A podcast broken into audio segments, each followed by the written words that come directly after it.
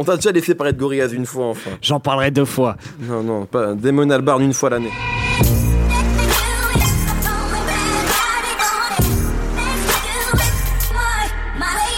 Bonjour à tous, c'est Mehdi Maizy, l'heure d'un deuxième Rewind estival.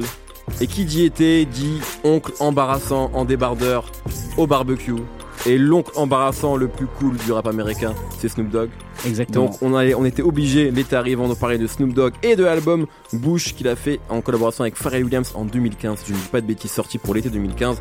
Brice, tu voulais parler de ça Exactement. J'ai eu très peur, j'ai cru que tu avais parlé de moi pour l'oncle embarrassant. Mais non, toi t'es le neveu cool. T'es le neveu Embarrassant. cool, t'es le neveu cool, toi. T'es le neveu cool. Euh, Bah, du coup, On lance la virgule? Tu sais que t'es un fan on des virgules. on lance la virgule. Virgule. Alors pourquoi ce disque-là? C'est assez évident dans le sens où c'est vraiment un album pour le coup très chaud, très chaleureux, très estival, mais euh, qui, à mon avis a pas eu le succès qu'il aurait pu, dû avoir même.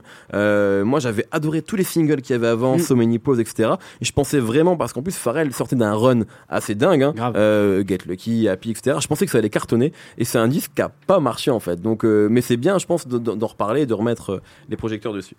Bah, en fait, c'est un peu un. C'est évidemment un ovni dans la carrière de Snoop Dogg. Euh, étant donné que c'est un disque où il ne rappe euh, que 40% du, du temps Ouais. du disque et qui chante beaucoup.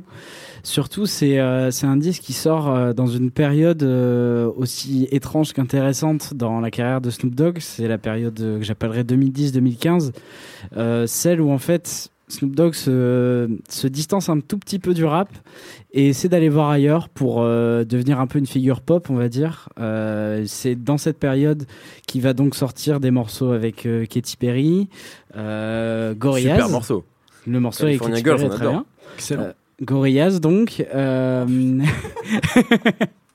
euh, Da- David Guetta euh, et le morceau préféré de Mehdi, celui avec Jean Rock. Euh, Et, parle euh, tout le temps.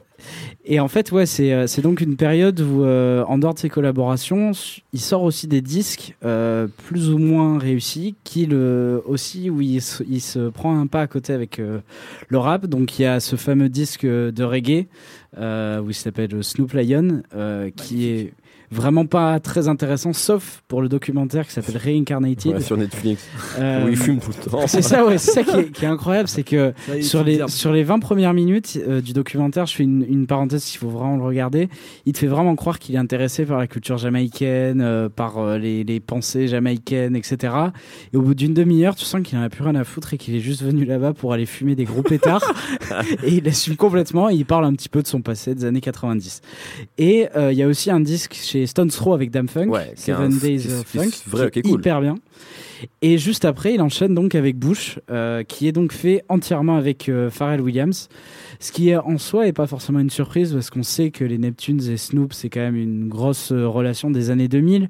Euh, ils lui ont notamment bah, donné son plus gros tube. Bah, c'est euh, la troisième vie de Snoop en fait, tu vois. Il y a eu ça. celle avec Dre, il y a eu celle avec euh, Master P, et puis il y a eu celle avec les Neptunes avec- juste avec après. les quoi. Neptunes qui lui ont donc donné euh, Drop It, Drop It Like, aussi, like ouais. It's Hot, Ouais. qui est euh, en solo donc le plus gros tube euh, de, de Snoop. Mais il n'y avait jamais eu de euh, projet commun entre Pharrell ou les Neptunes avec Snoop Dogg. Et, euh, et du coup, il se lance dans ce disque, il balance un premier morceau qui est donc euh, un morceau de funk euh, où Pharrell est aussi présent que Snoop sur le morceau. Snoop se met en mode tonton cool qui fait de, la musique funk. Et ça surprend un peu les, les fans de Snoop qui voulaient un disque de rap. Et pourtant c'est hyper logique quand on connaît déjà l'origine de Snoop Dogg qui est donc euh, un enfant de la West Coast qui est en plus né en 71 qui a donc euh, grandi euh, avec cette musique avec le funk euh, presque la disco aussi. Et, là il, se lance sur un album de 10 morceaux où il s'est dit bah on va on va juste rendre hommage à la musique funk sans que ça soit ringard. Et c'est ça toujours la force de Pharrell Williams c'est qu'il prend un genre musical et qu'en même temps il le rend hyper moderne parce qu'il y applique des codes d'aujourd'hui et, euh, et il rentre vraiment dans le personnage du, tonton cool euh, Snoop pour faire en fait un disque qui a une vraie couleur musicale Et ça s'appelle donc Bush. et dès le premier morceau, il y a Stevie Wonder.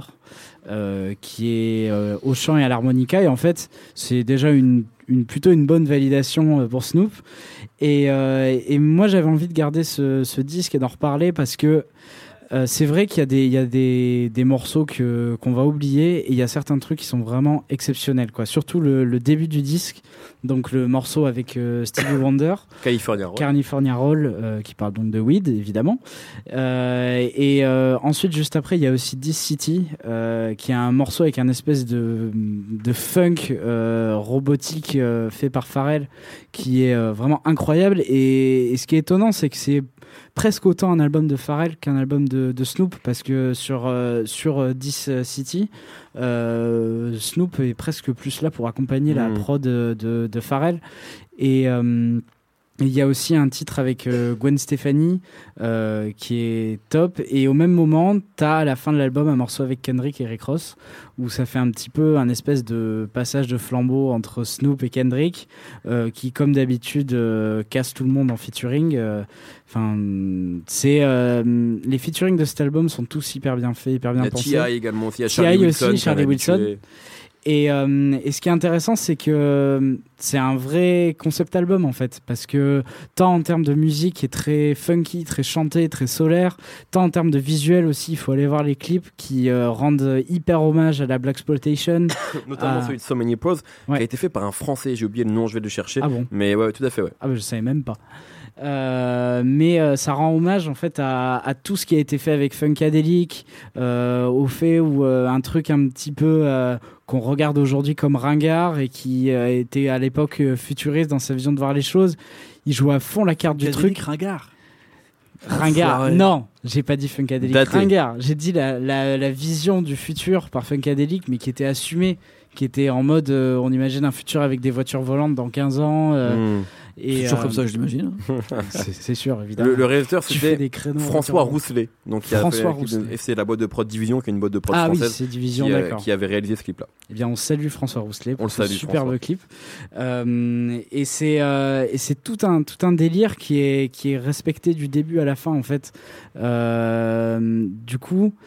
Et c'est un album aussi qui s'écoute facilement. Tu vois, et, exactement. Tu vois, c'est vraiment le easy listening, genre à son paroxysme. Euh, ce qui a fait que les gens l'ont moins apprécié. Il y avait un côté un peu genre, euh, ouais, voilà, euh, tu le mets. Euh, Confort, en fait. Il y a un côté confortable, mais, qui, est agréable. Et pour moi, c'est exactement ce qu'on a envie d'écouter l'été aussi. c'est un truc sans surprise qui te bouscule pas. Mm. c'est pas Isus, c'est l'anti-Isus. parce que c'est 10 titres, hein, c'est la même chose. C'est 41 minutes, un peu comme Isus, mais c'est genre exactement ce que n'est pas Isus et, et ce qu'il ne veut pas être, en fait. Exactement. Et c'est vrai que tu peux te le passer et faire autre chose à côté. Et c'est aussi un petit peu le souci de l'album parce que, le, comme je disais, le milieu du disque est un peu plus faible. Il y a des trucs que t'écoutes, tu remarques pas. Mais euh, il y a vraiment les 3-4 premiers morceaux et les 2-3 derniers avec euh, Kendrick, avec euh, Gwen Stefani. Et j'aime beaucoup Gwen Stefani. Du coup, je suis content de, de pouvoir lui donner un shout-out. qui sont des trucs. On a besoin. Exactement. Euh, elle, elle, a marqué ma, ma, jeunesse sur les routes, euh, sur les autoroutes sur Europe. c'est trop d'infos, ça devient dégueulasse. bon, du coup, je fais cette transition avec Europe 2. Euh, c'est des morceaux qui sont vraiment hyper bien et, et, globalement, ce qui est hyper intéressant aussi autour de ce disque et avec celui qui a été fait avec Dam Funk, c'est qu'il a fait de la promo avec ses deux albums. Il a fait des interviews, dont une que j'ai beaucoup aimée sur les Inrock par Thomas Blondeau, où il a rencontré Snoop et Dam Funk. Et euh, l'interview est donc anglaise sur le rapport entre le rap de la West Coast et euh, la musique funk et la manière dont elle est utilisée par, le, par les rappeurs de la West Coast. Il y a un espèce de respect qui est vraiment mais immense euh, pour tous ces rappeurs par tous ces rappeurs pour, euh, pour tous ces artistes euh, comme George Clinton, etc. Et qu'on sent aussi, par exemple, énormément dans euh, To Pimp a Butterfly de Kendrick, qui, qui les ramène aussi directement. Et notamment dans cet article des Inrocks de, de, Thomas Blondeau, il y a un moment où, où Snoop analyse la manière dont sont utilisés euh, les samples de funk par les artistes de la West Coast et par les artistes de New York, où, euh, où il explique qu'en fait à New York, ces samples sont, sont triturés, sont genre, euh, on enlève leur essence assez, assez joyeuse, assez ambiançante, pour le transformer en quelque chose de plus sombre, ce qu'est le son de New York. Alors que à, Los Angeles, il explique que c'est plus, tu laisses tourner le truc pendant des heures et tu essaies de trouver une vibe, tu respectes, c'est pas respecter, tu, tu, tu, gardes le sample originel et, et si le mec qui a fait sample est encore vivant, tu le ramènes aussi sur ton morceau. Et, et c'est ça que aussi Bush raconte, c'est l'amour qu'a la West Coast, tous les rappeurs du, euh, du euh, de l'ouest des États-Unis pour euh, la musique funk et le fait qu'elle a été énormément gardée telle qu'elle dans cette musique. Et c'est pour ça aussi qu'il est intéressant, même si il y a des choses qui resteront pas dans les mémoires, mais pour s'écouter en arrière-fond en été en prenant un morito en slip de bain, c'est vraiment un excellent disque. Tu vas, passer un bien bel été, toi. ben, la transition est parfaite avec l'épisode de la semaine prochaine, puisque nous parlerons d'une bande originale composée par Stevie Wonder. Stevie Wonder donc invité sur Bush. Incroyable, vous ne vous étiez même pas donné le mot. Exactement. Euh, merci beaucoup. Réécoutez Bush, vraiment un disque euh, parfait euh, pour l'été. On se retrouve la semaine prochaine avec Schkid qui nous parlera de la bande originale de La fille en rouge par Stevie Wonder. Donc à la semaine prochaine.